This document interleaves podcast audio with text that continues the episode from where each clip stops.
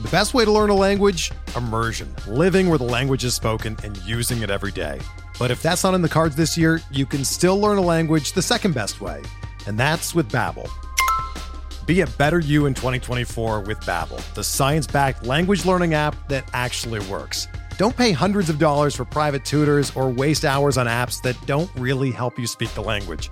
Babbel's quick 10-minute lessons are handcrafted by over 200 language experts and help you start speaking a new language in as little as 3 weeks.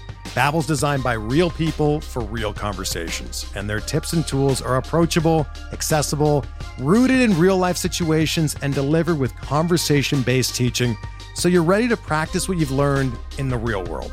Here's a special limited time deal for our listeners.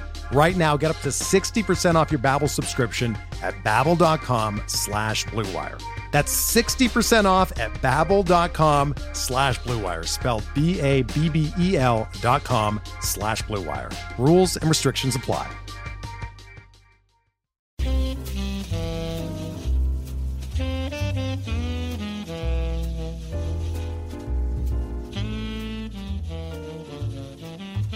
Hello there. I am not Austin Bristow. I'm Myles Nelson, and you're listening to On the List. Uh, on the list is obviously our podcast where we talk to all of the members of the pitcher list staff.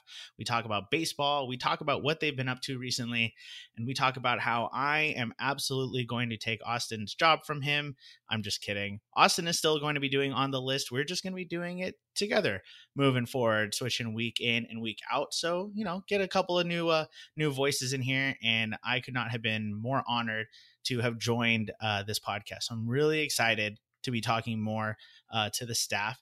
Um, we normally will do mailbag sessions because this is my first podcast. I forgot that that was something that Austin does. So we'll do that next time. But uh, when you do have questions for our staff, you can send those questions directly to me or Austin Bristow in our PL Plus Discord server.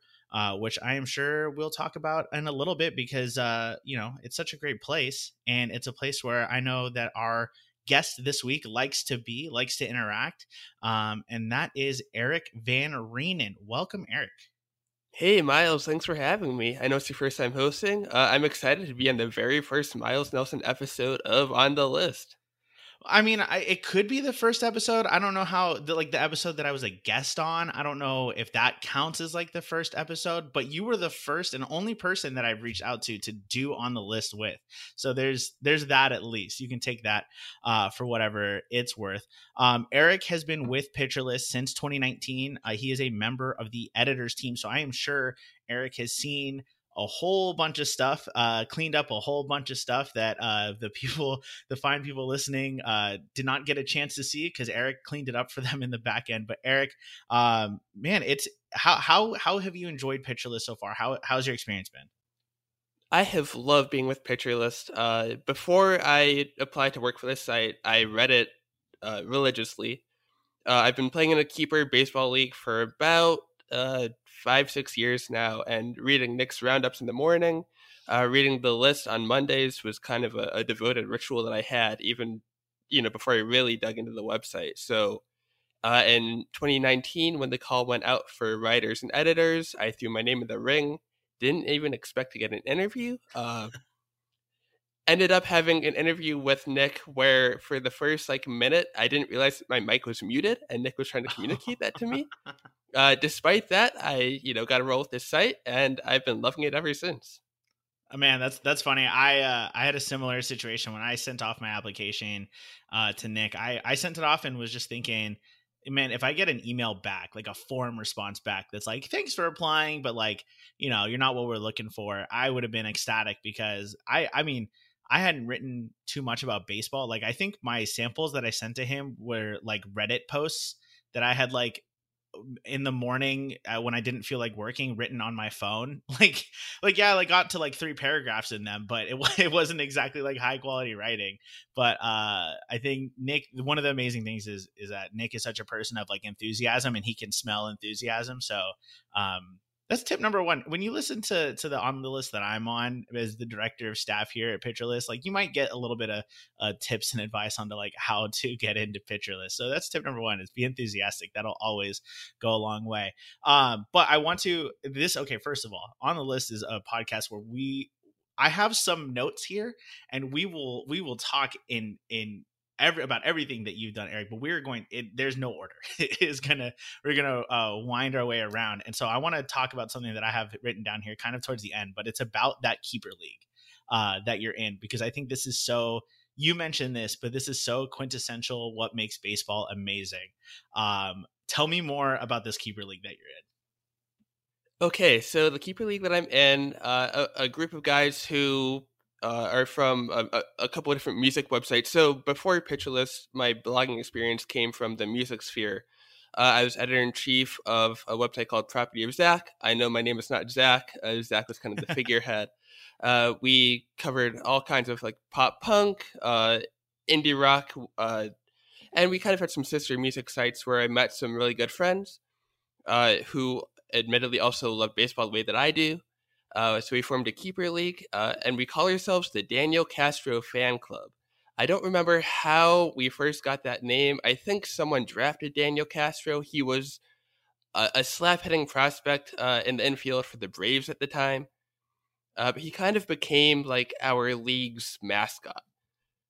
That's uh, amazing. And, I, I don't even remember Daniel Castro, which is like, but that's exactly what makes baseball so amazing. Is like just these random guys that like no one else remembers, but you remember. Like, h- how often do you go on Twitter and see like someone starting the thread of like, who's that baseball player that no one else remembers? And the thread is just full of these like hidden gems that you're like, oh my god, that guy was like the first baseman for my favorite team for like half a season ten years ago. Like, what you know? And it's just like, I don't know. It, that's the best thing about baseball is that any and and any of these guys can be like that that one magic moment type of situation where like there's a there's a anyone can be the hero, right? In any game. And so, you know, Daniel Castro, mm, Daniel Castro, I'm looking at his stats. Maybe it wasn't him. Three whole home runs in his career, career slugging percentage of 265. Like, I don't know uh, if Daniel Castro was ever going to mash, even if they let him, like y'all were asking them to. But like, there's a chance that he had a, a huge hit in a game that like everyone will remember. Uh, and that's what makes baseball so so. I mean, I love that. And, and you would not believe the way that the group chat popped off when he hit his first major league home run. And, you know, we got the, the highlight in the group chat that we have. Everyone went nuts. Uh, a lot of all caps, uh, exclamation points everywhere. Uh, yeah, but we really uh, evangelized about Daniel Castro and his propensity to mash if he was only allowed the opportunity. Uh, during Fangraphs uh, chats uh, during the week, we would pepper in questions every so often. Uh, we asked enough questions to Brad Johnson in particular. Shout out to Brad Johnson of Rotographs. Uh, to the point where he wrote an article about Daniel Castro and kind of slap hitting lower level prospect guys. Uh, our league got let Castro mash T-shirts made. Oh my! God. We God, did send one to Brad, and and he tweeted out that he wore it to a bar, and someone thought that he was a communist because they thought it was a reference to Fidel Castro. That's so funny. That's so funny. Uh man, I love that that you guys were so enthusiastic about Daniel Castro that one of the writers at Fangraphs was literally like, okay, if I write something about Daniel Castro, will you all please stop peppering our chat about you know, like when you get a song stuck in your head, you're like, I need the song out of my head. So you just listen to the damn thing, and usually that's what works. That I think that's what Brad Johnson was going for. He's like, if I just write this article, maybe they'll finally maybe the voices in my head will finally quiet down about Daniel Castro. And our keeper league had a rule. It's a a categories league uh, mm-hmm. for reference that uh, in a given week, if you lose a matchup eight nothing, uh, you know, getting swept, that you would have to drop one of your players and pick up Daniel Castro. It was a short-lived rule uh, because we had some complaints about it, uh, but it's definitely something that I, I kind of wish we would bring back. It is a like a great in season punishment to dole oh, out. Oh god, I love that. That's so funny. No, so okay, so here's here's how you do it, right? And I love this so much because I okay, I love leagues where there's something a little off to them, a little bit different. Um, I just, I mean, if you if you play in a standard fantasy baseball league, that's fine. I mean, I love that. I play in a lot of those, but like the leagues that that are absolutely the most fun are the ones that have that little something extra. So what you guys need to do, and what every league needs to do, is if you get shut out and it doesn't have to be maybe it doesn't have to be a clean sweep. Like I, I take it your league's four by four, hence the eight zero. Which hold on, what what what are the categories if it's four by four? Uh, so the categories have been a point of contention over the years. Uh, right now it's uh, OBP, home runs, strikeouts, uh, stolen bases, and then on the pitching side, it's saves, holds, it's ERA, it's on base against, and it's WHIP. Wait, wait, wait. okay, hold on. okay, so there's no runs or RBI, but there are hitter strikeouts. No, and then and then there are the, hitter strikeouts. And then on the pitching side, there's no wins or quality starts or innings pitched, but it's like save. But uh, no, there, there is there are innings pitched. Okay, innings pitched, but there's save holds. That's uh, wait pitcher. Wait, do pitcher strikeouts? They're not a category in your league. Oh, they they are a category. Okay, okay. I love this league. This is amazing. Um, okay. But, so for uh, for the longest time, we used uh, so it's an ESPN league, and we use ESPN's run runs created, uh, which is a oh, horrible oh, stat that like none of us could could do the math. We have a, like a, a stats guy in the league, and even he couldn't figure out the formula behind runs created.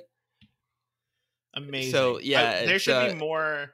There should be more categories like that where no one understands them and no one knows how they work. Uh, I'm 100% here for it. But okay, hold on. So back to the rule though about picking up Daniel Castro. Here's here's how you have to take it one step further, and and the way that this this rule would always work because I could see like okay, the rule said you have to drop someone and pick up Daniel Castro. Most most teams have that dude on the bench, like whatever. Like it's not gonna kill me if I drop this guy. ESPN rosters I know are small benches, and so that can if you're going with the default roster, that can really hurt. But like, it's not the worst thing in the world.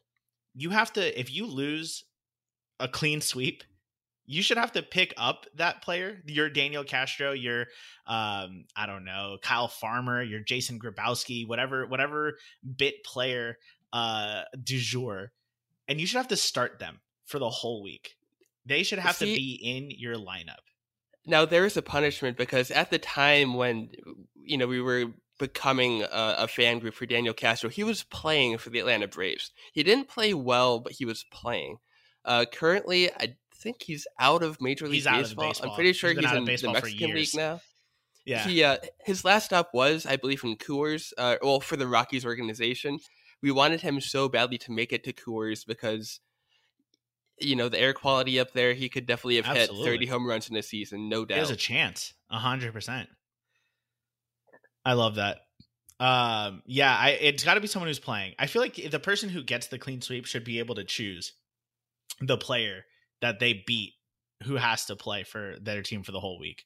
Um, I think that's hysterical. But however, I do think to balance things out a little bit, uh, depending on if you're a FAAB league or not, if it's a FAAB league, maybe maybe throw that team like I don't know, ten extra bucks, five extra bucks for having to drop a player. And if it's not, if it's waiver priority, just give them the first, give them the first spot in the waiver claim. Like it's not gonna, it's not gonna hurt anyone. And then that way, it's not like you know you have a chance at picking someone up to to kind of make up for for starting the Daniel Castro of the week.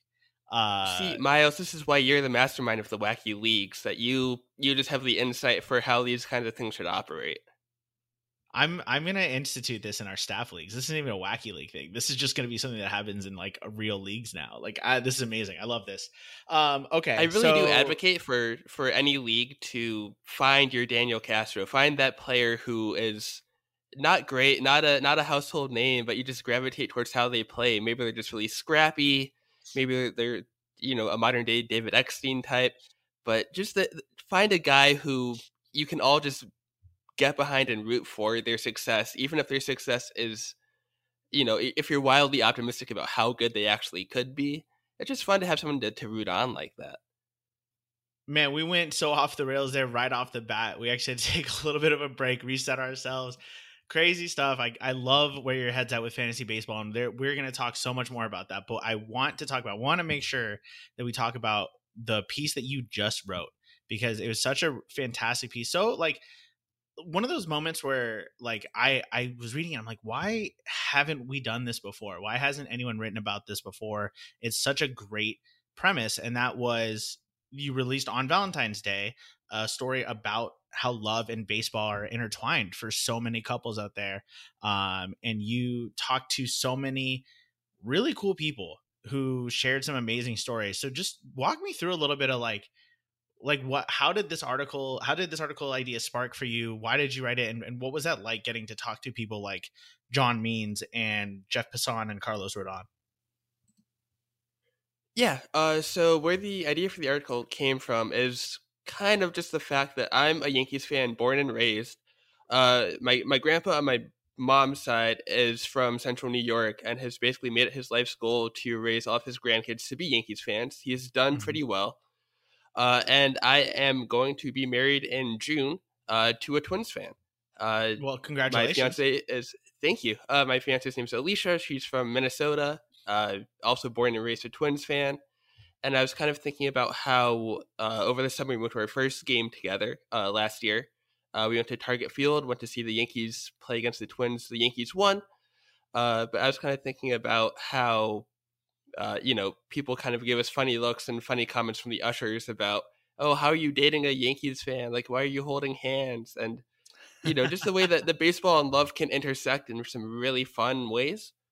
Uh, I'm sure people will see during the season and last season, uh, t- tweets will go viral from players' wives, uh, which mm-hmm. is kind of how I got in touch with some of the people who I did. But I've always been really interested with the ways baseball kind of crosses paths with other things in life besides you know outside of sports right uh, I, I think it's hysterical. By the way, good, good. I mean, easier I think for you and your family, as the Yankees have always been. Uh, the you know you guys beat the Twins in the playoffs. It's not the other way around. It might be a little bit of a different story if the Twins were always eliminating the Yankees from the playoffs.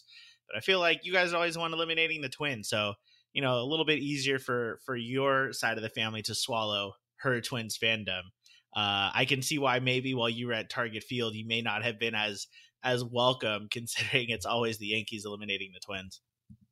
Yeah, I was definitely uh, on the back foot at Target Field, uh, but you know, in in Minneapolis, Minnesota, everyone's just nice. It's a Minnesota thing that even though they were kind of giving me a hard time, they were very polite about it. So of course, there's one one nice thing to say about Midwesterners. That's hysterical. So uh first all, again again congratulations uh, uh, on your engagement with alicia. That that is so cool and and i love that you guys both love baseball. Um uh megan who i've been with uh for seven years now is not uh didn't grow up on baseball not a huge baseball fan but uh oh lord she does try. She she tries her best to to care about the stuff that i care about and that's you know that's the best you can ask for. Um and and she you know she'll go to games and she'll ask questions but you know i can just tell uh, actually, I will say the one thing that caught her attention more than anything else was um, I was looking, I was like scrolling through Twitter, and I was looking. I think um, I think it was Alex Fast was doing some overlays um, one one day. I don't know, a year ago, whatever. And I'm scrolling through, and she looks over and she goes, "That's cool." And I'm like, "What? This?" And I show her the the overlay, and she's like, "Yeah, if they did more of that on the broadcast and not like the dumb like." Whatever it is that they she she thinks pitchers take too long between pitches. So she you know she has an issue with pace of play. Uh, but she loves. She should take it up with with Rob Manfred. Exactly, exactly. She should be at these at these meetings, at, uh, and you know, you have something to say about it. But uh, the overlays really caught her attention. So that's like the one thing that she she's fallen in love with in baseball is, is pitch overlays.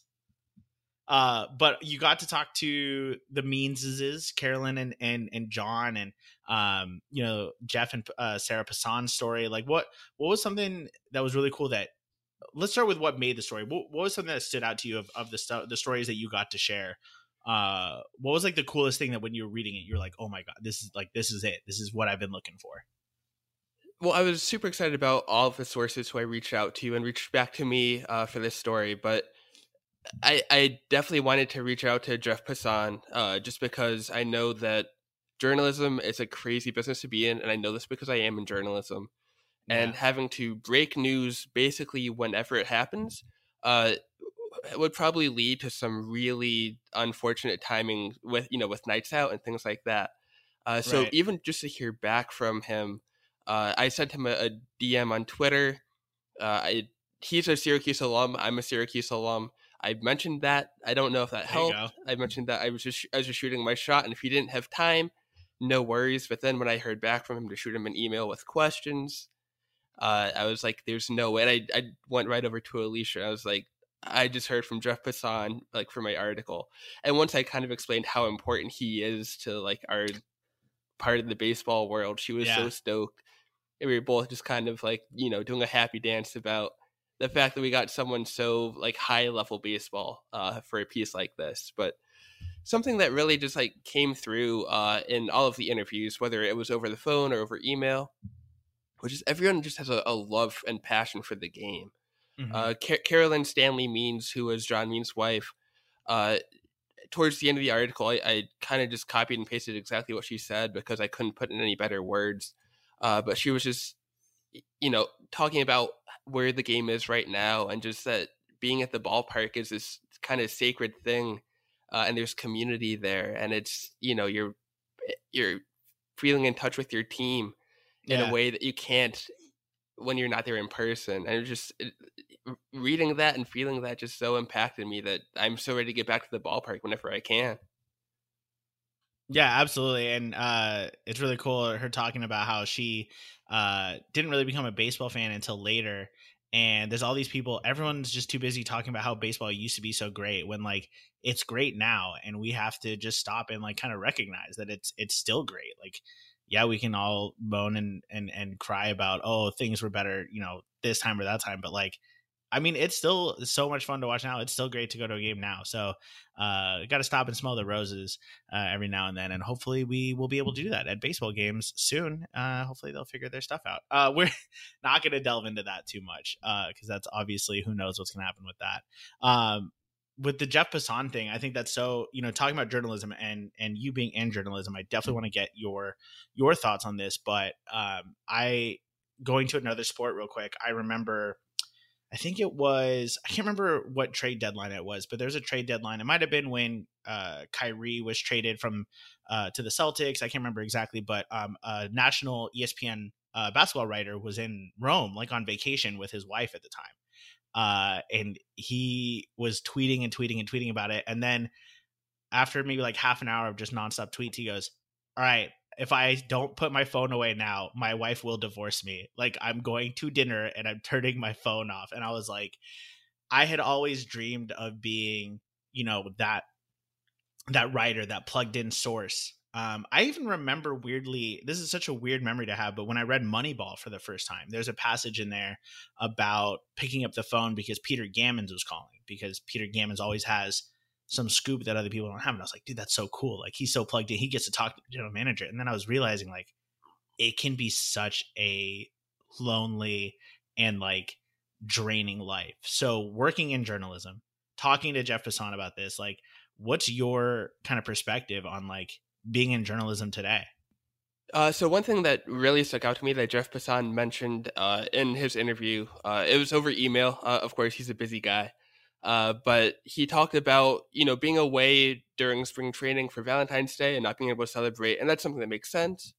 Uh, but when he's at home and he's writing late into the night, uh, he can often feel more like a specter than a spouse or a co-parent, and that's right. something that really resonated with me because I have been that person at times where I'm writing late into the night or I'm trying to secure interviews or and, and, it's really easy to get wrapped up in that, especially with working from home becoming a more prevalent thing uh, as of late for obvious reasons, but just you know trying to hit that home life balance while working a job that demands your attention so much of the time really struck me with uh you know out of this things that he mentioned. Yeah i can't imagine how difficult it can be like it's one thing when you're on the road which obviously being on the road can be very hard but at least the whole time you can be in work mode. And obviously, you hope to carve out time throughout the day to call home, to FaceTime with your kids. Um, it sucks that you're not there at their little league game, you know, that kind of thing. But at the, you know, when you're on the road, like, okay, I'm working and I, I can work pretty much the whole time that I'm here. Uh, but when you're at home, it can be, I can see how that can just be such a really crappy experience to, you know, always be working, to be, uh, you know, writing that piece that has to come out because something just happened, or as Jeff so frequently does, like breaking news on Twitter and then staying to like, you know, get all the make sure he gets all the right information because it they in in Jeff's world you can't wait to send out those tweets. You got to send out the tweet the second you get that information um, in order to be like the first one on it, and then you can kind of dig deeper and uh, give more context or write the piece on it. Um, and it can be so tough to. I could just see Jeff sitting there at the dinner table and then immediately all of a sudden it's like all right well now i gotta go work for the next five hours and you're not going to see me or hear from me because i can't You know, I have to I have to be able to be fully uh, plugged in here. So, um, yeah, I And can Jeff- I can see that being tough.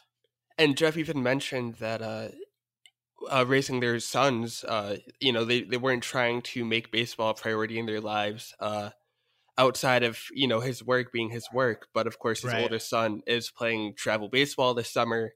Uh, and he said that, you know, part of that, it wasn't forced, it wasn't a necessary thing, but he just thinks that baseball is such an eminently lovable sport uh, that, you know, his son caught on regardless of who Jeff Passan is in the baseball world. And I just kind of love that no matter what, baseball finds a way.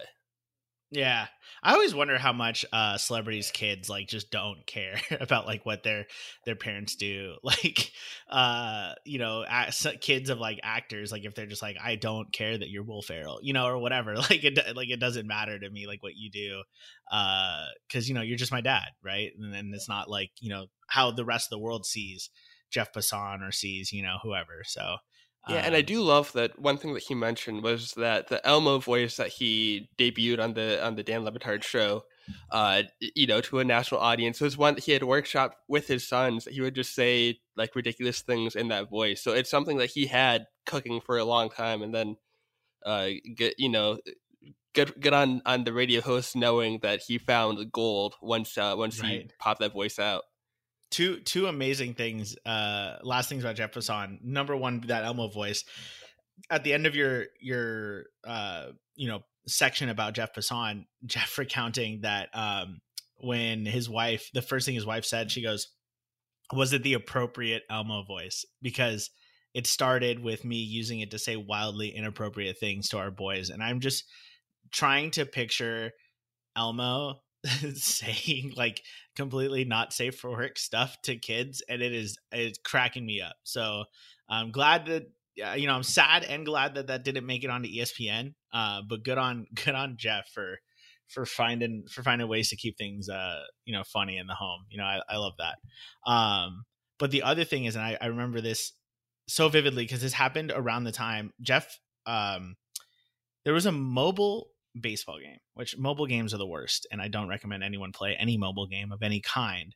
But I I got hooked on this baseball game, and around the time that I got hooked on it, someone Jeff Passan was like someone was like with him and did a video of Jeff showing this game and how hooked Jeff was into it, and he was literally like trying to pull up the app to like show uh like how how invested he is in his team and everything and the app had reset his entire team Oh no! like you know this is like diamond dynasty like type video right where you like spend money to like open packs to get players or you're like you know trading cart all this stuff to like build the best team and jeff is like going on this rant about how much he hates this game because it was one of those it's one of those mobile games where you hate yourself for playing it but you also can't stop and like everyone that i talked to who played it felt the exact same way and there's like a four minute video of like jeff going on like a two and a half minute rant about how terrible this game is and then excitedly pulling up the app to show the person his team just to watch as he was like my entire team got reset and it like he had like nothing and he was like see like exactly what i'm saying this game sucks he's like and i just dropped i think he had mentioned like he had just spent money to buy packs recently too like that And I, that, now I need to track quit. down this video because I'm positive you can probably see like his soul leaving his body as he opens the app and sees his can. team missing. You absolutely can. You can you can feel it uh, through the video, and it, that actually that video helped me quit playing the game. Now I never spent any money on it, but I was wasting so much time that I was like, oh my god, like I have to stop. This is madness. So thank And you. it, it might even Thank be worse when you don't spend money on it. Not to get on a mobile games tangent, but then you're you know you're trying to grind to make up for the fact that you're not spending money on Right. it. And mo- mobile games are their own thing. And I stand with Myles Nelson in saying that mobile games are a waste of time. Don't do them. Don't play any of them. I wasted hours a day trying to grind through like the events and stuff so that I could get a good player card that literally has absolutely no value. So anyway, uh mobile game tangent aside, we've talked a little bit about uh your background in journalism. Um you know, a, lot of us here at Pitcher List, we, you know, write as like a side thing and don't work in journalism. So, um tell me a little bit more about about working in journalism and what that means and just kind of what what you're doing. Yeah, so uh, in college, I uh, graduated from Syracuse University, uh, which was kind of my real foray into journalism where I probably spent as much time at the student newspaper as I did in classes, uh, wow. which I feel like should come with an apology, but uh, sorry, not sorry. Uh, I was. Hey, that's a, uh, learning. That's that's that's education. That's it, real. It, it's practical education uh, in a way that you just can't get in the classroom. Uh, and at the time, I was both a copy editor. Uh, I wrote music reviews. I was the concert coverage person, which was a lot of fun. Got to cover a lot of great concerts at Syracuse. Uh, awesome. So, kind of writing and editing in tandem has always been in my skill set. Uh, currently, uh, I work for the uh, for Gannett, which is like the USA Today network of newspapers. their design center, where I kind of get stories ready for publication for print. That's uh, awesome. so I don't do any writing for my day job, which is great because I feel like doing too much writing could, you know, burn someone up pretty easily. So right. my writing efforts go primarily to Pitcher List, which is a phenomenal outlet for you know that creative energy that I store up. Yeah, that's that's really cool. And you mentioned the the design center. Um, you mentioned to me before we were uh, recording that you've you worked in newspaper design in Texas before um, and had like a pretty cool moment around that. Yeah. Uh, so my first job right out of college, I worked at a newspaper design studio in Corpus Christi, Texas, which is about as far south in Texas as you, you can go. Uh, I learned this the hard way when I was moving from Pennsylvania with my dad. Uh, that we kind of you know scheduled out three days to drive down, and we get to the oh, Texas oh, no. welcomes you sign, and we're like, "Oh, great! Texas welcomes us. We are so close." And we had another full day's drive to get to you know our final destination. It's uh, like as far say, to get from the southern tip of Texas to like the any any border of Texas than it is to get from Pennsylvania to Texas in the first place. That is an exaggeration, but I'm pretty sure Texas is that big. It is not that far of an exaggeration. When they say everything is bigger in Texas, they are not joking uh, but uh, Corpus Christi was the home to, and still is the home to the Corpus Christi Hooks, uh, the Double A affiliate for the Houston Astros. And when I was there in 2016, Alex Bregman had just gotten the call to Double A, and this is when he was still, you know, an Uber prospect. Uh, hadn't made his major league debut, wouldn't for another like year and a half, uh, if I remember correctly. But uh, the newspaper that was our hub was the Corpus Christi Caller Times, and they were doing this big sports like centerpiece spread about uh, the call up of this fantastic prospect, and asked me to, you know, do the design, lay, layout, uh, this whole package around Alex Bregman, which is a really cool experience because I think I was the guy on the staff who loved baseball the most. Yeah. Uh, a close second would be uh, Dennis, who I worked with, who was a, a, transplant from New York City and loved the Yankees about as much as I did. There you go. So you guys, you guys brought the baseball love with you from from the New England area. From well, I don't even know if that technically is the New England area. I feel like I just pissed some people off, but from the the Northeast there. Uh, but uh, that, you know, it's it's really cool, and uh, I don't know where that ranks now in like Alex Bregman's moments of like cool things that have happened to him. But I guarantee you, when he got that call up, like I guarantee you, he got a copy of that paper and thought that that was like the coolest thing. Yeah, I wouldn't be surprised. There's, you know, probably like four or five pages dedicated to him. Uh, there's a really great profile written about him.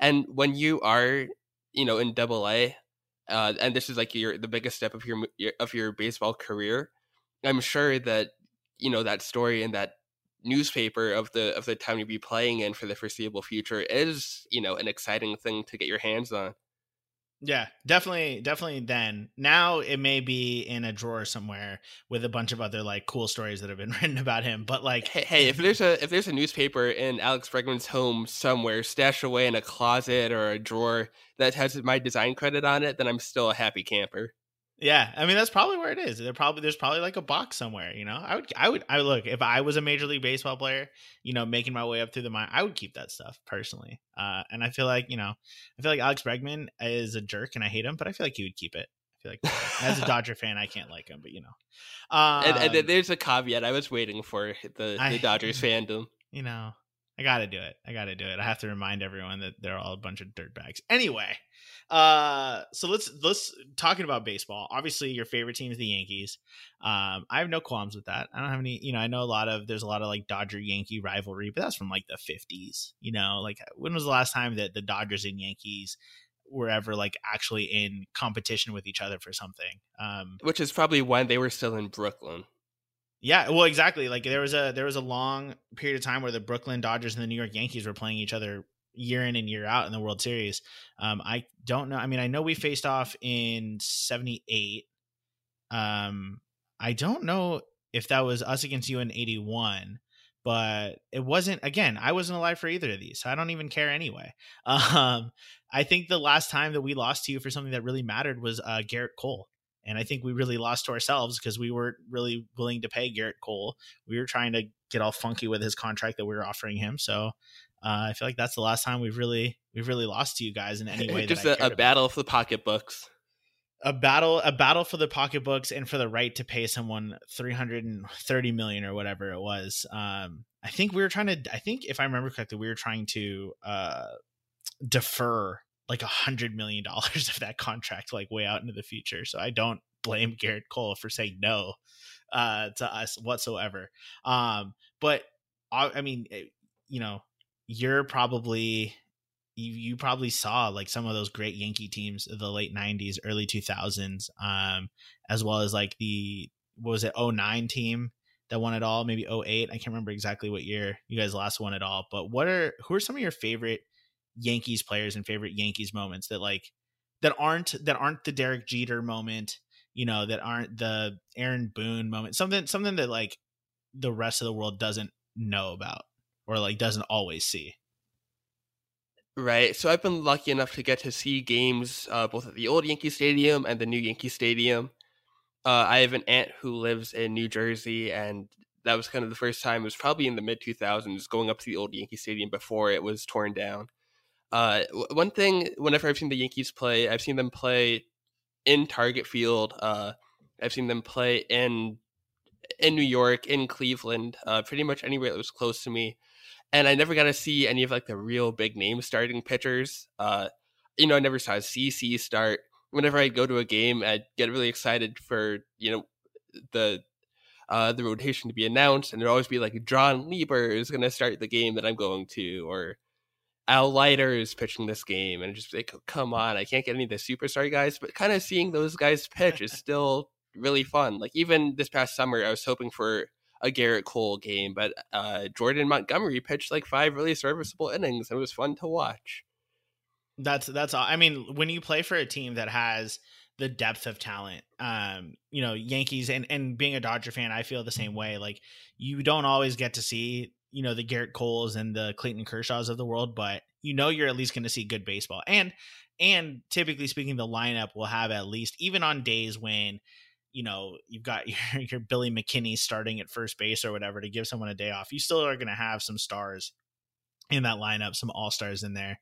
Um, I went to a game this year, uh, Dodgers Rockies, and it was Antonio Senzatela against Mitchell White, and I was just like, "There's so many pitchers on the Dodgers," and I get to watch Senzatela almost like damn near no hit us for like six innings. It was yeah, exactly. That you you'll never know what you'll get. Uh, another moment that I loved was going to uh, uh, getting to see the Subway Series in New York. Uh, I went with That's my dad. Cool who is not a big baseball fan, but he is Dutch. Uh, he's originally from the Netherlands, came to the U.S. to play soccer in college. Uh, he doesn't love the Yankees way that I do, but he really had a soft spot for Didi Gregorius, who uh, played for the Dutch national team. Uh, so in the game that we saw, Didi hit like a first inning triple, and my dad went nuts. And it's just so fun to see him get so invested in a player who you know, had his moments, but was never really a superstar. Uh, but to see he had that, that one year like connection, he did have that one year. Had that one year that that I'm still drafting him for.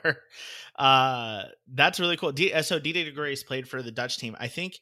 Um, the, the that's not he's not from the Netherlands though. I'm assuming he's from I uh the Dutch Antilles. I want to say. Uh, but those, you know, that collection of islands plays, eh, they kind of yeah, combine their Kenley forces Jansen. With... Yeah, exactly.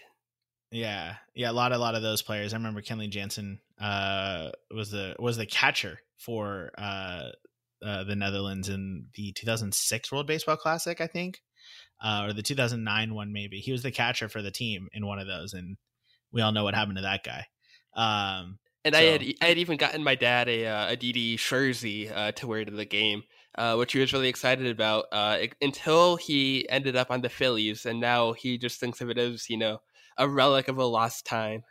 Hey, throwbacks are great. Like you gotta you gotta have when you it says something about someone when they have that jersey or or jersey or anything of a player that used to be on the team because it tells me one of two things. It either tells me number one that this is a real fan of the team that you know they've been a fan for a while. I don't let me phrase. I don't want to say real fan. I don't want to gatekeep, but this is someone who's who's put in their time, who spent the time with the team and still reps the team, still proud of that time. Or it tells me they're a smart shopper and they go find the, the shirts and jerseys on clearance once the player is no longer on the team.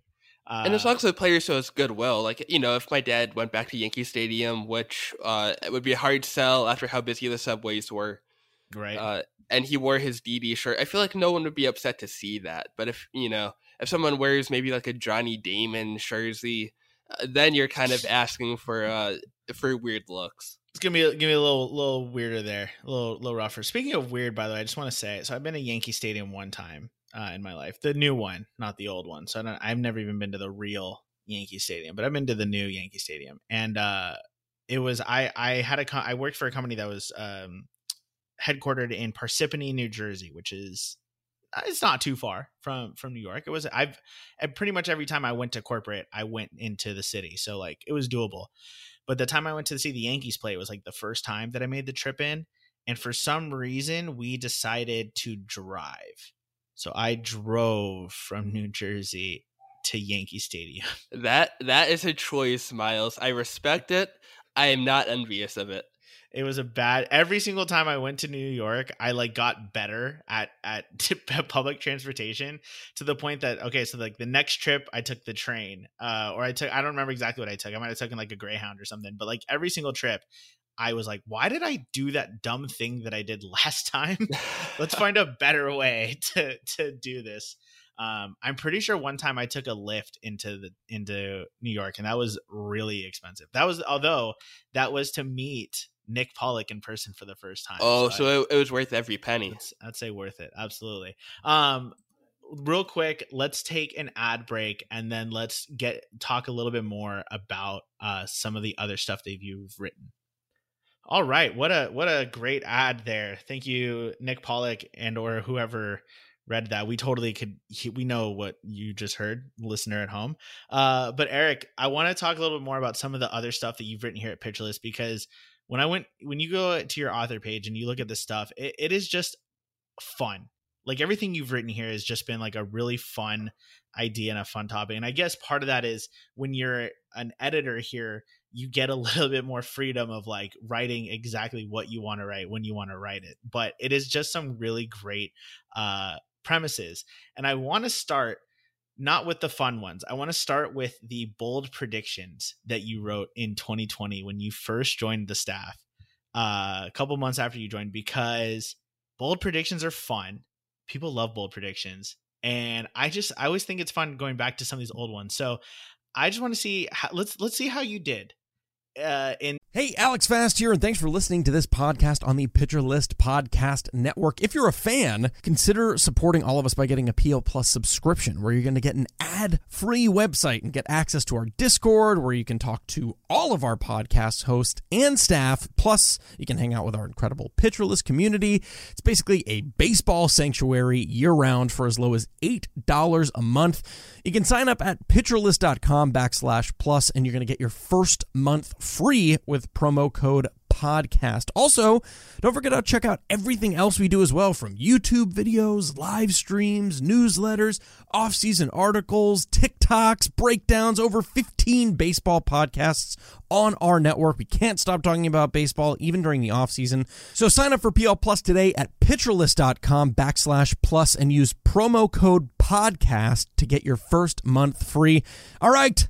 Thanks for listening. Let's get back to the show in your bold predictions um because I've done poorly in them. So I want to I want to know and some of these are not good. Uh because that's how it happens. Like Willie. Oh, Calhoun I know, finishing. I know just how hard I wrote for Willie Calhoun, and we know how that story has gone so far. I do love Willie Calhoun. I'm a, I I think Willie Calhoun was the real deal, and I don't know what happened to him.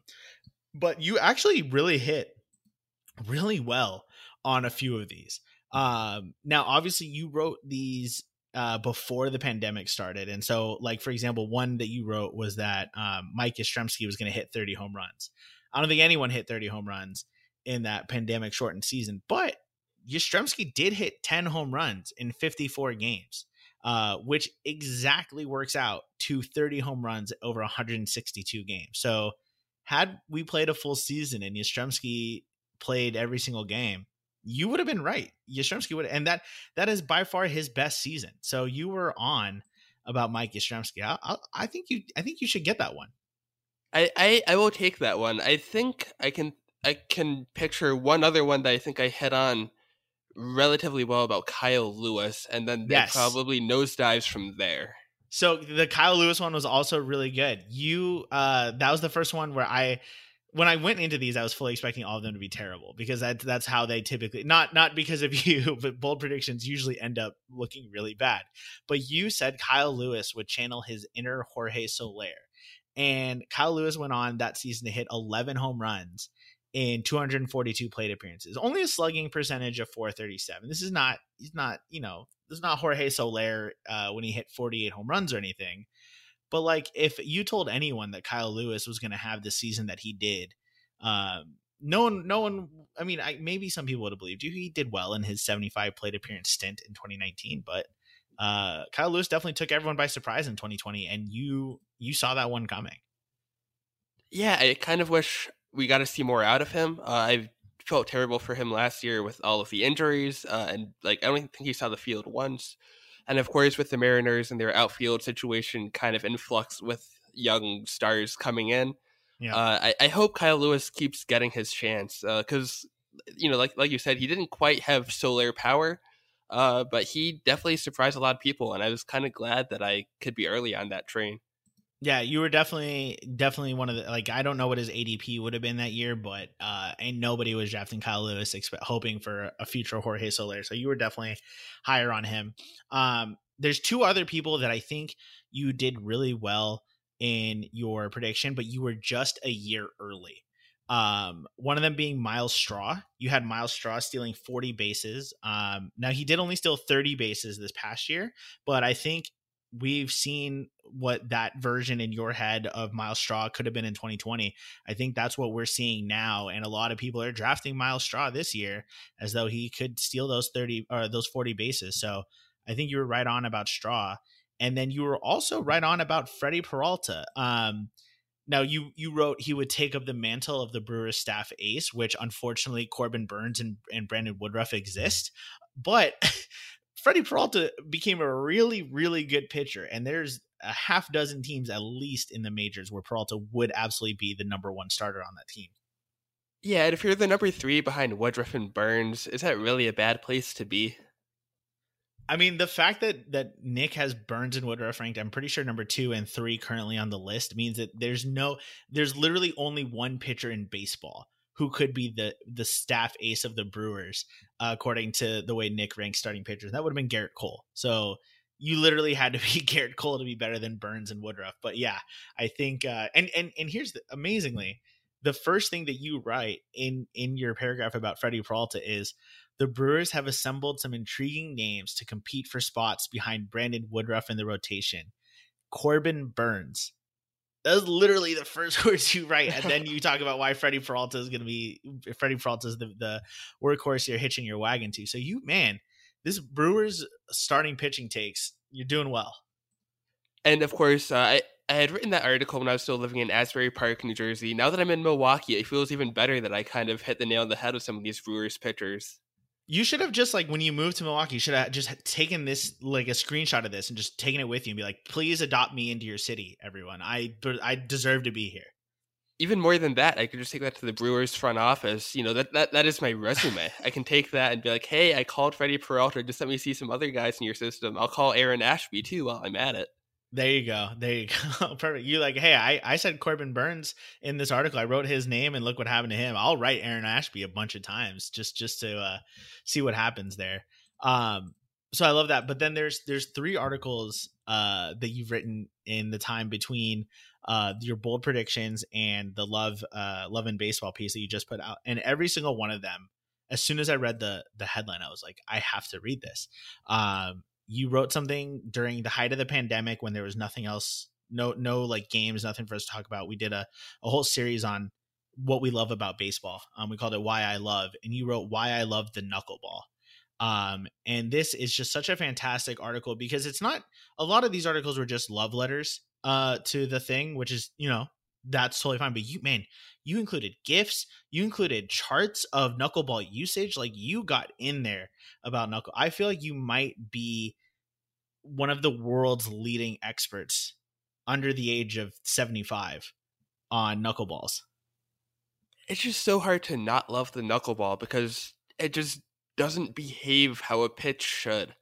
And all the looping and dancing that the pitch does, you know, going like 60 miles an hour and tying batters in knots. Uh, I I think my love for the knuckleball dates back to a Rick Reilly column eh, from Sports Illustrated in the early 2000s when he wrote up Tim Wakefield, and just kind of watching that rare breed of pitcher. I love oddities in baseball, and the knuckleball is just one of those things that you don't get to see often, but when you do, you're just really happy to witness it. Is there anything better than the slow mo, like like really zoomed in gifs of the knuckleball where you can just see the complete and utter lack of rotation? I think the only thing better than that might be like the look on the batter's face trying to hit that pitch. there, there's just so much confusion and contempt for whoever is throwing the knuckleball that just, you know, it's beautiful to watch as a fan of pitching. Yeah, especially like it's one thing when you go up and you face your Tim Wakefield, your R.A. Dickey, your Stephen Wright. You like you know like okay, this guy's about to throw me a bunch of knuckleballs. Like so you know what to expect. I mean you don't you don't because it's knuckleball, but like you you know that that's what's coming. It's when these dudes break out knuckleballs that like don't only throw them um or and getting into this is kind of bridge the gap here between two pieces you wrote but uh when luke miley male the catcher uh pitched an inning for the Blue Jays and threw knuckleballs, like that would like I would want to throw my bat at him. I'd be like, "What do you stop? Please no, don't do that." Yeah, and it's like you know, as a batter, you're expecting just meatballs down the middle of the plate from position players pitching, right? Uh, but when Luke Maile is out here busting out knuckleballs, which is already a dying art form, and it, it kind of feels like a a class of magic in a way that there are a few magicians who have that trick left in their book uh, and no one really wants to learn it. But apparently, Luke Maile did, and getting to watch a catcher throwing them just feels all kinds of serendipitous. Yeah, like there's this unwritten rule when a when a position player is on the mound. It's like, okay, look, here's the deal. I'm not gonna try my hardest as the hitter. I'm not gonna take your meatballs and just and just hit nothing but home run. Like we're we're we'll swing. We're gonna play baseball, but like I'm not I'm not out here gonna you know uh, trying to run up the score or anything. And what you're gonna do as the pitcher is you're just gonna throw straight pitches. You want to throw like one curveball in there because you think it's cute. That's fine, but don't don't make me look bad, and we're not gonna make you look bad. And for Luke Maile to just come out and spit all over that, and be like, I'm just gonna throw knuckleballs and like good luck doing anything. Like I I love it. I absolutely love it. I think it's hysterical. Uh, which brings me to I think the the best the the love and baseball piece you just put out is amazing. I think this is the one of the best things I've ever written on the site, and it is you're building the best no pitcher, no hitter. Yeah, so it's just so much fun to write because I was kind of trying to think of oddities after the baseball season of, you know, what's something that might have gotten overlooked. And uh, whenever a position player pitches, there's always hubbub on Twitter, uh, social media buzzes, but it was kind of fun just trying to assemble what were the best innings thrown by position players and can I cobble together a game where they would have no hit, uh, you know, an opposing team. Uh, and it was just kind of a, a, fun thought exercise to see, okay, let's let's put together the best outing possible thrown by position players. I learned I learned two things. I learned a lot more than two things, but I learned two things that really stood out to me reading this article. Number one being that uh, there were 90 90 uh non-pitcher pitching position players pitching uh appearances in 2019 uh that feels like a lot um and i'm all here for it i know there's some people on twitter that are gonna grumble be like oh let's get rid of this this is fun okay? Don't get rid of fun. Um but the other thing i learned is there's a lot of catch i feel like a lot of catchers are the players that are called upon to to pitch. Yeah, that's something I definitely picked up on as well, and I wonder if it's because their you know their proximity to pitching and their their job in the battery, right? That maybe they're kind of picking up on grips and and pitches as they're catching, but it definitely felt like there was way more catchers than any other position players who were asked to take the mound, and it'd be really fun to dig into if there's any kind of reasoning behind that. But I'm not sure, you know, small sample size and everything. Yeah, exactly. I'm I almost like my instinct might just be like my my first thought, just that the second catcher, and sometimes on a roster might have three catchers. They're just not getting a lot of use anyway. You're you're not going to need them in any kind of pinch hit or pinch run situation. Not that when you put a position player in a pitch that that's anything that's going to happen because most of these games are you know 10 runs apart or more but it's like we don't need to you know spend this uh guy that you know maybe it's like a starter on the bench or uh you know our, our key pinch hitter we don't need to like expend his energy pitching today like we aren't gonna need Alex Avila. We're not gonna need Luke Maile. Like we can just throw them on the mound. It's not a big deal. And Myles, I'm so with you that I know there's a lot of backlash on social media about oh, position players pitching are bad for this sport. But in a game where the score is, you know, 12 to 1 in the 6th inning and it's basically over, why not inject a little bit of fun into things and have someone who doesn't pitch take the mound and you know, it's a little bit of a spectacle and I respect that dude there's a there, there's a, a legitimate buzz at the arena. Anyone who says position players shouldn't pitch has not been to a game where a position player comes into pitch because it literally people get excited. It's like it brings the energy. Um you managed to get a no hitter nine innings nine strikeouts no uh two walks and a save. Someone a position player recorded a save uh in in 2019 the the Orioles and the Angels played a 16 inning game where literally the the Orioles took a two run lead in the top of the 16th. They were like, "We don't have anyone else to pitch, so here's Stevie Wilkerson." Who I was this is when I learned who Stevie Wilkerson was at all, and uh, they're like, just either we win or lose, but just just get this game over with and and even tying back to what we were talking about before with the remember those guys guys stevie wilkerson is not a household name nor is he a guy that you're drafting in fantasy baseball but he's a position player who went out there through a clean inning got a save and that's you know that's one of those things that it, it's just fun to look back on like that's a thing that happened in major league baseball let's just bask in that glory for a moment. Stevie wilkerson has a career ops plus of 62 and yet also has managed to, as a pitcher, hold opponents to well, I was gonna say to below that, but um actually he's he's pitched six and a third innings in his career. He he they called on him four times in 2019. Stevie Wilkerson finished four games in 2019 and got a save. So uh maybe maybe that's where Wilkerson needs to be putting his time and energy is isn't it being maybe he missed his true calling as a as a relief pitcher. Maybe he misses true calling. Speaking of missing true calling, you're teeing these up, Erik. The next article that you write, incredible. What if Kyler Murray chose baseball? Yeah, so this was kind of inspired by The Athletic did a series. I think it was mostly during the pandemic.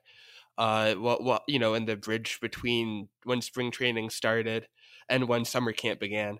Uh, looking at like what ifs, and I love a good hypothetical. And Kyler Murray you know, spurning the Oakland A's to go play for the Arizona Cardinals made for such an interesting storyline. Like, what if in an alternate universe he did decide to play baseball, and how would that look for Oakland? It's just kind of fun diving into the the ripple effect that that would cause, how that team dynamic would change, how good would he be when would he be called up, and just kind of exploring those questions that we don't have the answers to, but they're fun to think about. It's something that I love to get to do with Pitcher List. Do you think Kyler Murray would be in the major leagues today? Like he would make the opening day roster for the Oakland A's had he just chosen to uh to play baseball from from the moment he was drafted. Yeah, for the 2022 season, I really think that by this time, of course, prospect growth isn't linear, and it's hard to map out any prospects, you know, trajectory to the major leagues. But cares? I do think that if if things broke his way, he would have a chance to play for the A's opening day 2022. Would he? Would we? Do you think we'd be talking about him at the very least, like the way we talk about Myles Straw, where it's like, here's a really fast dude that can rack up steals on your team. Like, is are we are we feeling such a scarcity of stolen bases because Kyler Murray chose to play football instead of baseball? Oh, now now that is a hypothetical I didn't even think about. Uh, is it all his fault? I, I think comparing him to Myles Straw, we're doing him a little bit of a disservice. He's somewhere between Myles Straw and Byron Buxton, uh, which I realize is a wide gap. Uh, right. But yeah, I feel like he would be like kind of that speedy outfielder. You know, he gets you a lot of steals and maybe hits 15 home runs if everything goes well. I love it. And here's the other thing too. You mentioned this up at the top, but so he doesn't go into into baseball out of high school because obviously he is so well regarded in football and he has no chance of making it into the NFL without playing three years in college. Um, and so, you know, where you can still, he can still go to baseball if he goes to Oklahoma and bus as a, as a quarterback, he can still go, go and play baseball after that. So there's a, uh, is a no brainer for him. But, uh, you mentioned, you know, Keith Law had ranked him the number 32 prospect in the 2015 MLB draft. Like he would have been, you know, at the very least a second round pick um, in 2015 coming out of high school. Like, what could Kyler Murray's career have been if he was drafted out of high school? Which is also super interesting to consider. Again, with high school players, there's that lengthy growth that it takes to get from you know high school ball to the majors. But mm-hmm. I think one of the most interesting things to consider with Kyler Murray is if he just chose baseball, would we talk about him the same way? Would he be as recognizable as he is as the quarterback of the Cardinals, right? Yeah. Uh, and I, I think that he would kind of toil in obscurity in the Oakland system. Uh, I do think he would have played sooner, but he probably wouldn't be the household name that he is right now, uh, right. which is really interesting to explore, right? Right. Well, that's where you got to bet on. You know, he bet on himself being that that quarterback. I mean, it just it's so hard to be a quarterback at Kyler Murray's level. I mean, we're talking a guy who's a top ten quarterback in the NFL, and and you know whether whether or not that's like a you know more of a fantasy versus like how good is he in real life it doesn't matter. Um, people know kyler murray and they know him as a quarterback but there's also every chance that kyler murray could have been he i mean he still could have been drafted high and then become josh rosen for example someone who no one talks about anymore or cares about um and, and then you wonder if if he's josh rosen kind of fits out in the nfl does he return to baseball? Uh, could he be one of those guys like I mean, obviously, Bo Jackson did it at the highest level, but like you know, right. Deion Sanders, who played both sports, uh, could he have uh, and could he still be a guy who has played in the NFL and plays you know logs a major league season? Right. Uh, Kyler Murray being a quarterback and and having the earning potential that he does means we'll never see this. But uh, Oakland trade his draft rights to the Diamondbacks. Let's make the, well. I mean, if he stays with uh, uh, the Cardinals, so I, I don't know uh, what's happening with that. There's some weird stuff going on there. But if he stays with the Cardinals, Oakland, trade his rights to the Diamondbacks. Let's get him playing on both fields. Uh, although, again, being a quarterback, eh, that probably won't happen. Um, but it's fun to dream on, and and that's uh, such a thing with baseball is the things that we dream on. Whether it's a prospect, you know, heading their ceiling, whether you know it's a fourth inning and the guy is throwing a, a no hitter, but you're not allowed to say that. Uh, oh, eh, definitely. Th- that's what I love about baseball is like the fact that we dream on these things, and do they always come true? No, but there's always hope and optimism in the sport. Absolutely. Um, okay. Well, uh, I, you have some really you you have a really cool, you know, I don't. I was gonna say bibliography, but I don't know what you call it for uh people who write online on blogs. But you you've got some really cool stuff that you've already published. Is what I'm trying to say. Um, I know some of the ideas that you have coming up, and it is again in the same vein of just like really cool, interesting stuff. Um, I don't know if you want to to tease it at all what you're working on, um, but I know that you have some really cool things uh, that you are working on. Yeah, so I'll tease one because I have an interview that's pretty much set in stone for it. Uh, I know that on on April Fool's Day, uh, we typically run something goofy, like when Nick asked we, if Jacob hey, Degrom is a still. good pitcher or when Nick ranked actual pitchers like the kind that hold water. Uh, I think that's been my favorite pitcher list April Fool's Day joke over the years. Uh, but I have an interview set up with uh, the guy who was George Plimpton's assistant when he was writing the Sid Finch story uh, for uh, Sports Illustrated. and when the hoax about the uh, Mets pitcher who could throw 168 miles an hour and only wore one shoe on the mound uh, kind of became prevalent. So I'm kind of writing about the enduring legacy of that hoax and, you know, how it's still a beloved baseball story to this day. So that happened. I think uh, I read about that recently. I think that happened in 1985. I don't want to give away too much of your story, but uh, oh no, and, it, yep, were- it was in 85. but like basic fact is happened in 85 and like this dude writes about uh how this pitcher can throw 168 miles an hour and like wears one shoe and like no one's ever heard of him before somehow and like i get that in the 80s we didn't have the internet but like come on you're telling me no one's heard of this guy and i'm like reading this and i'm like there's there's like writing this type of story and then there's what they did which is push it so far beyond the boundaries of like what could in any way be conceived as real that like no one's gonna be- like everyone's gonna read this be like this is dumb like this isn't even close to believable and yet it was people fell for it And this was a time after, like, long after the War of the Worlds radio broadcast that people believed on Halloween. Like, this is the '80s. Like, you would think people would kind of wise up to hoaxes by then, but people really fell for the legend of Sid Finch, which is, I, I guess, Mets fans uh, really need something to believe in, even if it's something as wildly unbelievable as a guy who throws like that.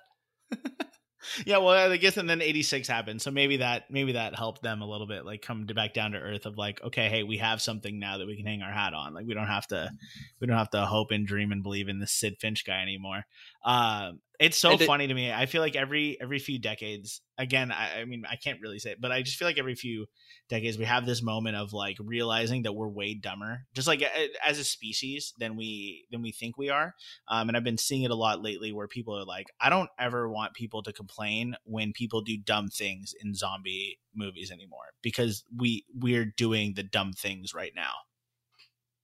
Yeah, and like they did their best to make this story believable, right? They they found uh, someone to stand in as Sid Finch for a photo shoot, uh, and he even showed up to like Mets spring training and had players and the managers interacting with him. So they really tried. They, they went for the hard sell. And again, I kind of looked into a Syracuse connection that George Plimpton's assistant while working on the story is now a creative writing professor at Syracuse. Uh, so k- kind of having that alumni connection made this story something that could happen. Uh, and it's something that I'm excited to work on and share with uh, with readers.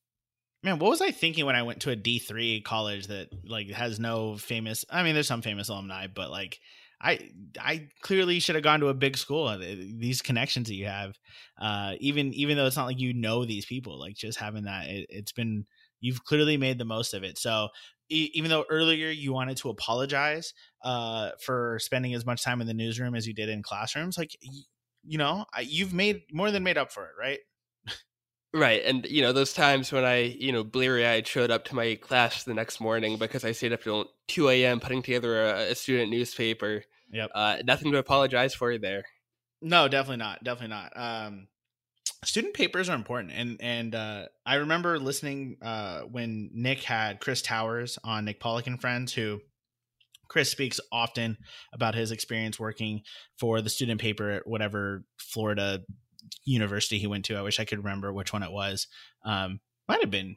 I don't think it was University of Miami, but it might have been. Anyway, he he talks about like the time that he spent working on that in that newsroom and on the student paper and like that was by far the best thing that he learned in college that led him to where he is today.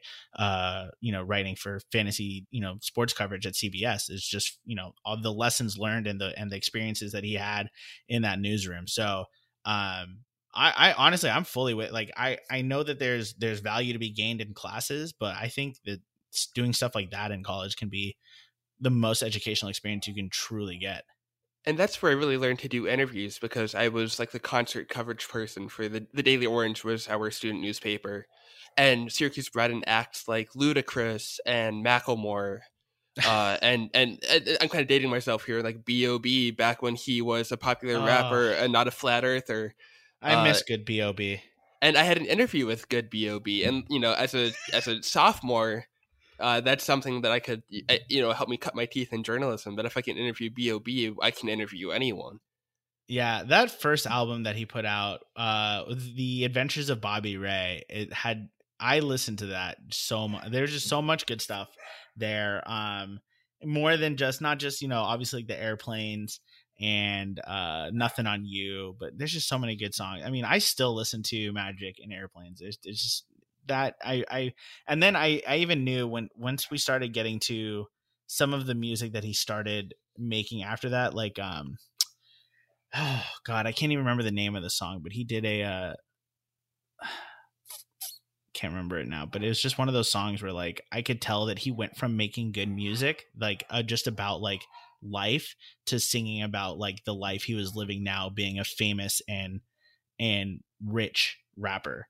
And like it just is a it's an entirely different uh world he was living in all of a sudden. Headband.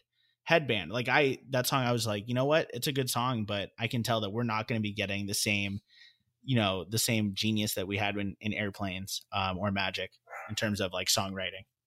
Yeah, and there's been a couple interviews like that where, you know, at the time you're riding high, you're telling everyone, I interviewed B.O.B. and now, you know, bring up that story several years since. It's like, oh, is that the guy who had a couple hits in the, you know, in the early 2010s and then uh, mm, went crazy. on to, yeah, went on to espouse flat earth theories. It's like, yes, but at the time he was a big deal and it's an exciting moment. And now, now you're like, yeah, I interviewed Macklemore and Ludacris and B.O.B. But Macklemore mostly. Remember that that guy's awesome still, right? We still like Macklemore. Like he's still kicking around. Probably the one that, that's held up the best was I interviewed as a sophomore Bo Burnham, uh, and had oh, like yeah. a slice of pizza with him backstage, which was and he was like super great, humble, willing to give a student journalist the time of day. Uh, and now he's you know he's made inside and is you know one of the most well respected comedians out there. So that one I can still hang my hat on.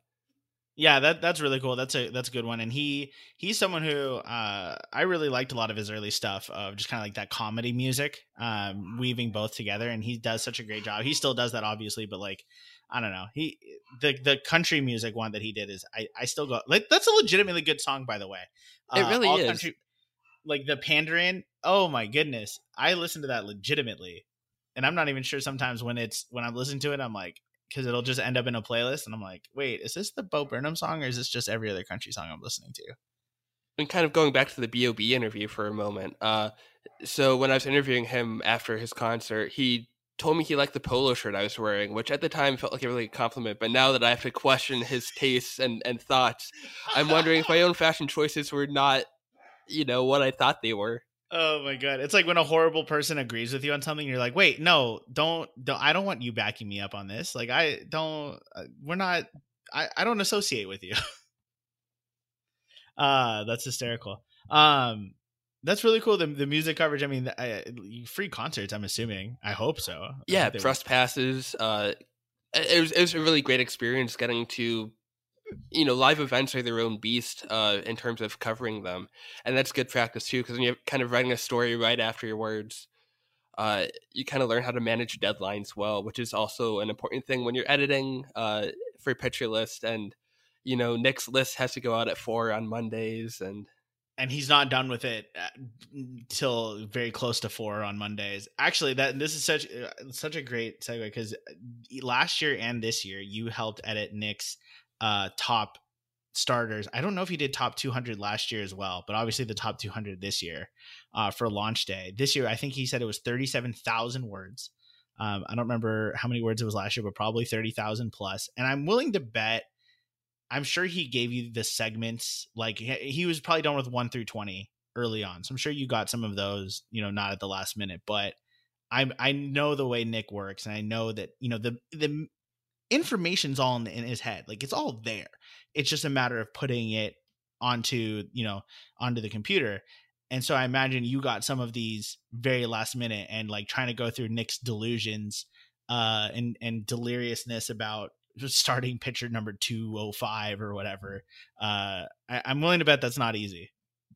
Yeah, the fact that Nick even writes about 200 pitchers, uh, when probably like 150 would be more than enough is that's already overkill in my opinion. 150 is overkill. Uh, but I think part of the fun is getting to read through his writing from, like you said, one through twenty. I got early. Uh, everything is just kind of as you would expect it to be. Whereas once you're getting to the back end of the top 200, which Nick sends you, you know, the, the night before uh, launch day Launch and day. you kind of and it feels like some of the blurbs were written in like a I, and i love nick's sense of humor i'm going to preface that with this but it feels like some of the blurbs are written in, like a fugue state and some of the metaphors are just outlandish and wild and you you know they're written in a in a state of sleep deprivation Yep. and that makes me love them even more because you know he, he's reaching for puns that might not always be there but i love that he's chasing them Yeah, I got to respect respect the uh, the the work that he's putting in on some of these these puns. Uh, And when it- when that's it's like- one. when it's like 11 at night and i'm reading don't trust the feds uh i just i i i love i love nick's uh pollackisms like I don't trust the feds. I can't even tell if that's like uh uh something to do with the pitcher or if he just like start got paranoid for a minute and started like writing what his tinfoil hat was telling him to write. Um and like didn't didn't intend for that to be in the article, but that was just like, you know, a note to self, like don't trust the feds. Like and and i wonder if some of the pitcher nicknames like a lot of them were, are born from you know real things but some feel like late night what if thoughts like when he writes about kolby allard and calls him drala because allard is drala backwards and i don't fully understand why but like i wonder if that's just something he you know it's like one in the morning and he's writing he's like drala would be a fun one for kolby allard let's go with it Yeah, I uh and I I can't uh imagine like I mean as an editor, your job is to make things look right and proper. Not necessarily proper is the right word, but you know, uh make it look right on the website and and make sure that there's no typos, but like when Nick is in those fugue states, like I I'm sure sometimes it can be hard to tell like was that did he intend to say that cuz like it's really out there but like maybe it kind of works like i you know you have to almost like question reality when it comes to editing Nick's stuff and something that I love about Pitcher List is that it there's no uniforms. Well, I mean, there's style in the sense of how we use you know proper nouns and uh, the way we you know use punctuation, but each writer's individual style is encouraged. Uh, there's no like unified sense of style in how you write. So you know, if I'm editing a piece by Alex Alexander Chase, or if I'm editing a piece by Nick Pollack, uh, trying to make sure that their sense of style stays intact while Mhm. also making sure the punctuation is clean enough uh, that there's you know the, the sentences aren't going crazy long. right making sure that it's still it's still their voice. It's still very clearly you're reading a piece by alexander chase or by zach hayes or by um, you know anyone else on our uh, on our amazing you know any of our other amazing writers. But at the same time like trying to keep everything kind of sort of connected as if it was all one website you know publishing it which is what it is. So yeah definitely definitely not an enviable task and and i so much respect to you and all the editors who who put in the work that you do to uh to keep this ship uh running. Um before i want to we'll end on fantasy baseball. Uh actually we'll we'll, eh, we'll end on something else besides fantasy baseball but before we even get to that i just want to know is there anything else that you've done here at pitcher list that you are particularly proud of or thought was really cool um, that we haven't talked about I'm just really happy and grateful that I've gotten to be a part of so many different things on the site. That I was hired as an editor, but I've gotten to write articles. I've gotten to write ridiculous articles that might not be published elsewhere, but uh, you know they, they have a home on Pitcher List. I've gotten to create gifs for the database. I used to write blurbs Mhm. before rest in peace uh, the database blurbs. Uh, but that was something that I used to do. That was my, my first real task with List in 2019. Uh, so it's just been really fun to have a hand in so many different parts of this site. Yeah, that was that was wild when we wrote. We used, used to. I mean, we still GIF every single pitch, and there's you know like I think with the year that I ran the the GIF database, there was some 2,700 pitches that we had to GIF. Um, but then we also had to write blurbs for every single one of them, and uh, that is so. You know, a good blurb is probably about two sentences, three sentences. That's you know, I'm talking like 10,000 sentences or so worth of uh of baseball knowledge that now thanks to our amazing player pages uh you can get all of that information with all of the amazing statcast data and everything that we have now. It saves so many man hours of man and woman hours of of blurb writing that now you can see the stats. But um yeah there was something something about and i'm glad that you're still creating gifts for the database. I didn't have the time to this year but it's a lot of fun uh to create gifts of of pitches. It's it's what started pitcher list but it's uh, it's still fun to do today. Um, and what I loved about the blurbs was that you know you'd be assigned a hundred of them at a time, and some of them would be your Gerrit Coles, your Corbin Burnses, but some of them would just be a relief pitcher you've never heard of on you know the Kansas City Royals, and you'd you'd look at the GIF and you'd find the stats on Fangraphs. You'd be like, "Huh, this is a really good pitch." And getting to kind of find those diamonds in the rough was you know a, a, blessing it'll give you something to write about or something to look for in the next season and it's something that i, I always had a soft spot for.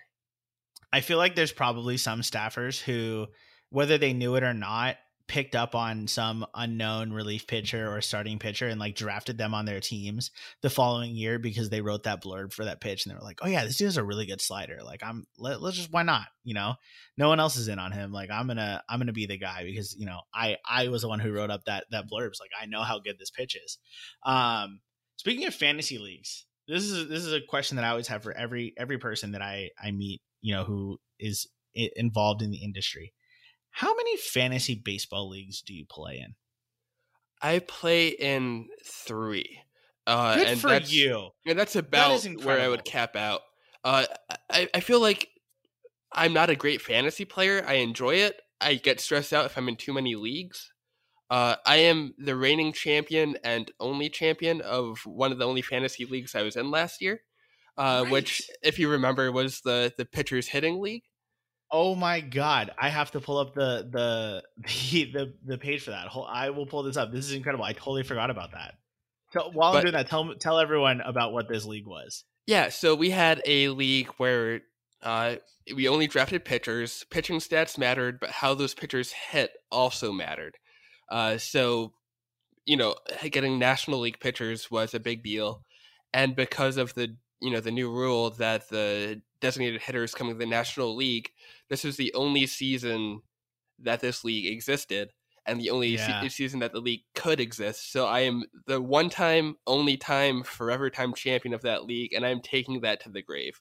We we did not think of this in time. We we thought about this league far too late. We only got one season of it, but you're absolutely right. So what we did, it was um kind of roto, kind of best ball. So it was roto scoring. Um, there are nine total categories, and it was just you know there's no head to head matchups each week. It was just you know how you did over the course of the whole season but you know we also didn't want this to be like a daily moves waiver wire league because then it would just become you know a, a league of like who's going to put in the most effort um, so we made it kind of best ball. Was a draft and hold. Every team got to draft seven pitchers, and then we took our five best. Uh, this is way too much information. Uh, it was nine categories. Four of them were pitching categories five hitting. So like doing better in hitting gave you a better chance at winning. Uh, but what you did, Erik, was you didn't come in first in all of the hitting categories. You didn't come in first in all the pitching categories, but you were just remarkably steady across everything. Um, you did not draft Shohei Ohtani. Uh, you did not draft, to my to my knowledge, you know the Gerrit Coles. Um, you just had a really solid team full of guys who contributed on both sides of the ball, and also Jose Berrios but like he helped with your pitching stats a lot. But Corbin Burnes, Yu Darvish, Max Fried, and two home run hitter Adrian Houser probably really carrying your your hitting stats. What a squad. And that, like you said, was an idea that was cut short in its prime. If only we had come up with it a couple years ahead of time before the, the NL took on the DH. Yeah. Uh, but kind of being the the only person who can claim a title in that league, it still feels really good. Yeah, one of the one of the rules uh, for those of you who are like, well, how did the guy with Ohtani not win? One of the rules that we had was uh, the only the stats on days that you were the starting pitcher on record counted. So Ohtani, uh, you know, hitting forty whatever home runs, most of them didn't count because he only hit three home runs on days where he was also the pitcher. Which, by the way, three home runs still led the league in home runs hit by a pitcher, uh, but it wasn't. You know, he didn't uh, completely dominate the league to the point where the that person um, who had Ohtani, which by the way, graphics manager uh, Justin Paradis drafted both Shohei Ohtani and Jacob DeGrom and managed to somehow not win the uh, pitchers as hitters league. Um, so that's that's good. brutal luck for Justin. You would think with those two anchoring the squad, uh, I think if Degrom stays healthy, he he gets more of a shot at the title. Yeah, and because he came close, he only he only lost to you by three total standings points. Um, And the other thing too being that um, you know, everyone was so bunched together in a lot of the hitting stats. Like you o- Ohtani can outpace everyone by so many magnitude, but it doesn't work that way in roto scoring. You can only get 14 point. We had 14 teams. We only get 14 points in any one uh, category. So even though, um, you know, theoretically, even if we got all of the Ohtani stats, you would have lost to his team some 47 to three or 47 to two in home runs. You still would have scored one fewer point than him in roto scoring. So a uh, little little excess of riches there for Justin uh, with Shohei Ohtani. Um, but that's and then you know you're in your keeper league. Uh, is head to head uh head to head categories is that your preferred method of fantasy baseball? That is my preferred method. I love kind of the the back and forth you can have with your opposing manager in head to head uh on a week to week basis. It's like okay, I'm playing you know this guy this week i can talk smack to him all week and then next yeah. week i'm playing so and so and you know you kind of really kind of develop some rivalries with some of the teams at the top of the uh, of the standings uh, I I do like Roto as well. I don't have anything against it. Uh, I just love the competitive atmosphere that head to head builds. Yeah, I completely agree. I think uh, I think you got to have that competitive, um, you know, mono e mono uh, atmosphere that head to head brings. So I'm right there with you. I pretty much and entirely I, play head to head leagues. I know some people play in like double digit leagues and that's always crazy to me because then you're you know if you're watching a game and you're rooting for a pitcher on one team but they're facing a batter from another team that you're that you're rostering it just i feel like you can get very in the weeds with your oh, yeah. your cheering interests yeah you you 100% like there have been times where uh like i'll go to like I, I remember one time i went to a dodger game and I don't remember who the pitcher was, but the pitcher on the other team was on my fantasy teams, and this was maybe in August, maybe September, a lot, a lot on the line, and I needed this pitcher to do well. And so I remember saying to um, my buddy who I went to the game with, I was like, "Here's what I need. Here's what needs to happen today. I need eight slightly not no hit innings, but like can, like one hit innings so that they pull him after the eighth inning kind of a situation. They don't let him pitch the whole game. Uh, I need the Dodgers to be losing like like less than three to nothing so that they bring in the closer who is on my opponent's team. And then I need the Dodgers to absolutely wall like it, the best case scenario is it's three nothing going into the ninth inning. And then the Dodgers score three runs, load the bases, and hit a grand slam off the closer. Like if that could happen, that'd be great. And then I'm sitting there and I'm like, why am I needing to thread the needle? So like I'm just gonna enjoy the game in front of me. Like uh, whatever happens in fantasy happens. Uh, but the more leagues you play in, the more you have to thread those needles, and and I I could not. Exactly, adding too many leagues to your you know your baseball schedule feels like having to perform so many mental gymnastics to get the outcomes that you want. Uh, so yeah. I'm happy to, to you know field a couple teams that I'm really invested in, and that's all that I really need to enjoy the fantasy season. That's awesome, and I, and I love that that for you, fantasy baseball is a way to enhance your enjoyment of baseball. I think for a lot of people, that kind of aspect of it has gone by the wayside, um, and it becomes the fantasy baseball is kind of like the the forefront of it, um, and baseball takes the backseat. I think fantasy baseball is at its best when it's helping enhance your enjoyment of watching the game. Um, gives you a little bit of skin in the game, but you're able to still enjoy like the actual game of baseball. Um, I think I think you've got the right mindset. I definitely agree with that. Uh, we have so many great fantasy analysts on Pitcher List, uh, writing about all aspects of fantasy baseball. I know that fantasy analysis is not my forte as a writer, uh, so I'm more than happy to keep writing and compiling stories about baseball in weird and romantic and ridiculous ways, uh, and leave the fantasy analysis to the experts and and as someone who enjoys reading every single one of your weird and out there kind of uh, articles please keep doing that. Please absolutely keep that torch alive of let's just that's what's so great about baseball is that there's endless questions to answer endless uh, thought experiments. It's fantastic. Um, we've been talking pretty much exclusively about baseball. We had a few a little bit in there about music a little bit in there about college but um, eh, just what do you like to do outside of baseball? Um, what what are some of your favorite things uh, in life that aren't baseball related? Well, uh, much of my life at the moment is spent wedding planning, which is exciting, uh, but also kind of stressful and crazy in amazing ways. Uh, Alicia and I live in Milwaukee. Uh, we've been here since summer of last year, so exploring the city has been incredible. Uh, miraculously, we have yet to go to a Brewers game. We're going to rectify that situation as soon as baseball is played. Uh, I'm a creative writer in my free time outside of Pitcher List. Writing a novel one day is a goal of mine uh, that I'm slowly whittling away at. There you go. Uh, mu- music is a good part of my life. Uh, I love cooking, trying new recipes. I, you know, it's a, a whole lot of things that I just enjoy figuring out and learning. And you know, being a lifelong learner is an, an important thing. I feel like. I love that. Let's do um let's do a couple of Mount Rushmores, even though Mount Rushmores are played out and everyone hates them, but we're gonna do them because I like them. Uh I want to know what's you, so you're you're into music and you're into writing. Um well we can do either one which comes to your brain first, but I would love to know who your Mount Rushmore of musical artists is, and I would also love to know your Mount Rushmore of writers. Um, right. especially in the realm of like the novel that you're trying to write like you know where do you draw your inspiration from Yeah, so I'll I'll start with musicians. So Mount Rushmore. This is an awful question. It's for for presidents, right?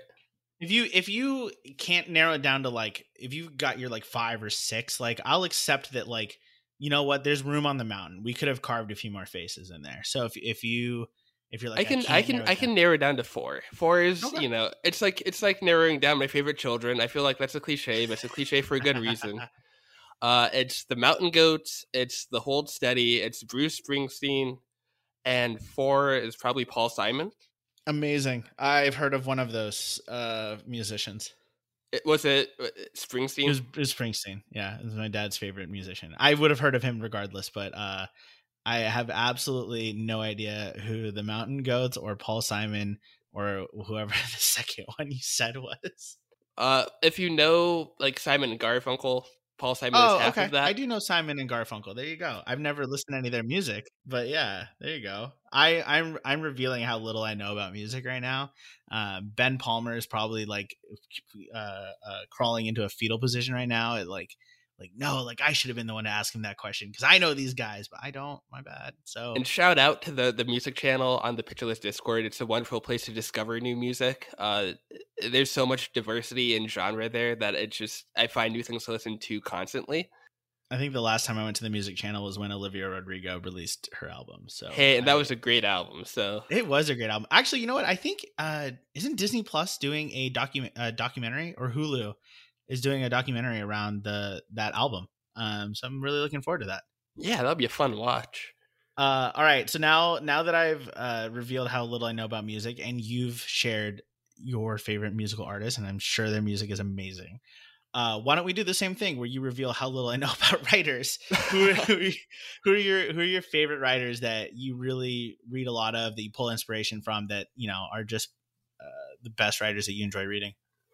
Uh, which is also tough because I love like I try to read as diversely as I can. Uh, so I'm gonna go with Jack Kerouac's number one. Mm-hmm. Uh, Joan that Didion. name. Joan Didion probably number two. Uh, F. Scott Fitzgerald three. And then, man, it's so tough to just like music, just with like anything that we love, movies, music. Uh, it's tough to narrow down, and that's when I realized I'm vamping. Uh, probably Neil Gaiman number four. Okay, I have heard of two of those, and I think I've heard of Neil Gaiman. Uh, but it's one of those names that like it, it's ringing some kind of bell, but I don't know what bell in my head it's ringing. But uh, Jack Kerouac and F. Scott Fitzgerald definitely heard of them. Read I read one of F. Scott Fitzgerald's books. It was really good. I don't remember something about eyes on a billboard and like a car. Oh, you that you definitely read The Great Gatsby, and it was probably Mhm. the same edition that I read in high school. I I remember distinctly those those eyes on the billboard on the cover. Yeah, I feel like I'd remember it. if it, a Great Gatsby. That's a name I feel like I remember. You know, I think they made a movie about it with uh with Spider Man. Spider Man. They did, and and Leo, and it was directed by the same guy that did Moulin Rouge, and it was Which not the right he- guy to direct that. Baz Luhrmann's doing uh Elvis movie. He right? is doing an Elvis movie, which is crazy because Elvis's story does not feel like it's conducive to fast cuts and crazy musical cues. But I guess we'll see what happens. If there's one thing that I've learned from Baz Luhrmann movies, it's I feel more so than fast cuts and musical cues. I feel like his movies are indulgent. They're luxurious. They're they're extravagant. Um, so I feel like that is very much going to be played up. I felt that way, obviously Moulin Rouge and and um, uh, uh, Great Gatsby. So I'm I'm really looking forward to seeing how Elvis turns out. Uh, for better or for worse, I guess. It's always fun to to watch a director that has a vision, even if it's not the vision that I might have hoped for. Just Yeah. like di- directors have that sense of style that's wholly their own. Uh, that's why Edgar Wright is probably a favorite filmmaker of mine, just There because his movies are always just so crazy visually. Right, right. Uh, Wes Anderson. I actually really like Wes Anderson films. Um, especially just there's something about them that's just so quirky and fun. Did you see Um, The French Dispatch last year? Mm, no, I didn't. I didn't see. I didn't watch really any movies last year. I So I, I don't I- know if it was just like not being able to go to the theaters, but I was just like not down to watch movies last year. So I've never been like the biggest movie person uh, until Alicia came into my life, and she is uh, like like a walking encyclopedia of film knowledge.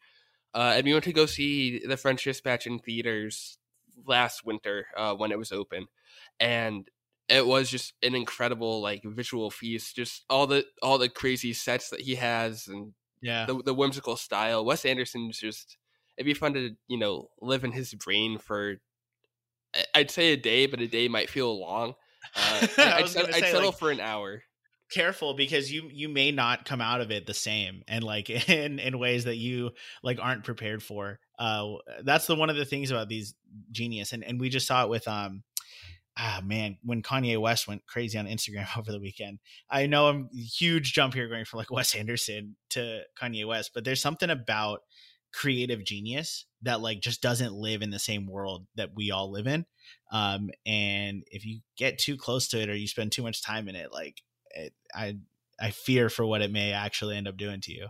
Um, so maybe don't live in Wes Anderson's brain for a full day, an hour, No, uh, uh, an hour an hour long vacation. I think I could handle that much. and maybe not like full immersion, but just like you're taking a tour. You're like you're you're you're just driving by, you know, like a like a uh, those safari tours where you're like safely in a pod. Maybe that's the way to go. Yeah, if I'm like you know going on a tour of Hollywood and seeing the you know the famous people's houses, I'm driving by. That's all I need. That's all I need in, in Wes Anderson's imagination. Hundred percent. Uh, all right, we're gonna leave it there on on the the Hollywood uh bus tours that are kind of invasions of privacy and should be done with. But regardless, uh, thank you so much, Erik, for coming on today for talking about just baseball and everything that you do here. Um, really looking forward to your Sidd Finch article coming out soon. Uh, and people, if you've not read Love and Baseball yet uh, you definitely need to go read that. I'll the link to that article will be in the podcast. Now go read it. It's such a um, so many amazing, beautiful stories. So thank you, Erik, so much for for putting that all together. And thank you, Myles, for having me. This is a blast and a half, and uh, you you are well worth uh, co-hosting with with Bristow on this podcast. You get the the stamp of approval. Let's go. Let's go. I, I'm gonna work on building like a passport of stamps of approval so that I can present to Bristow one day in the hopes that I will be on the the album cover. Uh, and will you know it won't say on the list with Austin Bristow, but maybe like a little in the corner it'll include and Myles Nelson. with an exclamation Um, point. Exactly. Um. Uh, hey, if I can get the exclamation, I'm not gonna. If I get the exclamation point, that'd be a dream. But you know, I, I have to be careful in what I ask for. You know, um, Erik, uh, you've been an amazing guest, and and earlier on in the show, you talked. You know, I, you've been an editor, you've been a writer, you've done the gift uh, blurbs, you made the gifts. Now you have also been a Pitcher List podcaster. So uh, here's uh, to the rest of your journey of doing everything that Pitcher List has to offer, and probably running the site one day.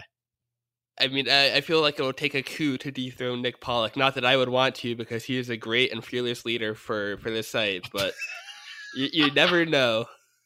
I'll make sure I'll make sure to clip that and send that to Nick. Thank you all so much for listening. And uh, Austin will be back next week with our next guest for on the list.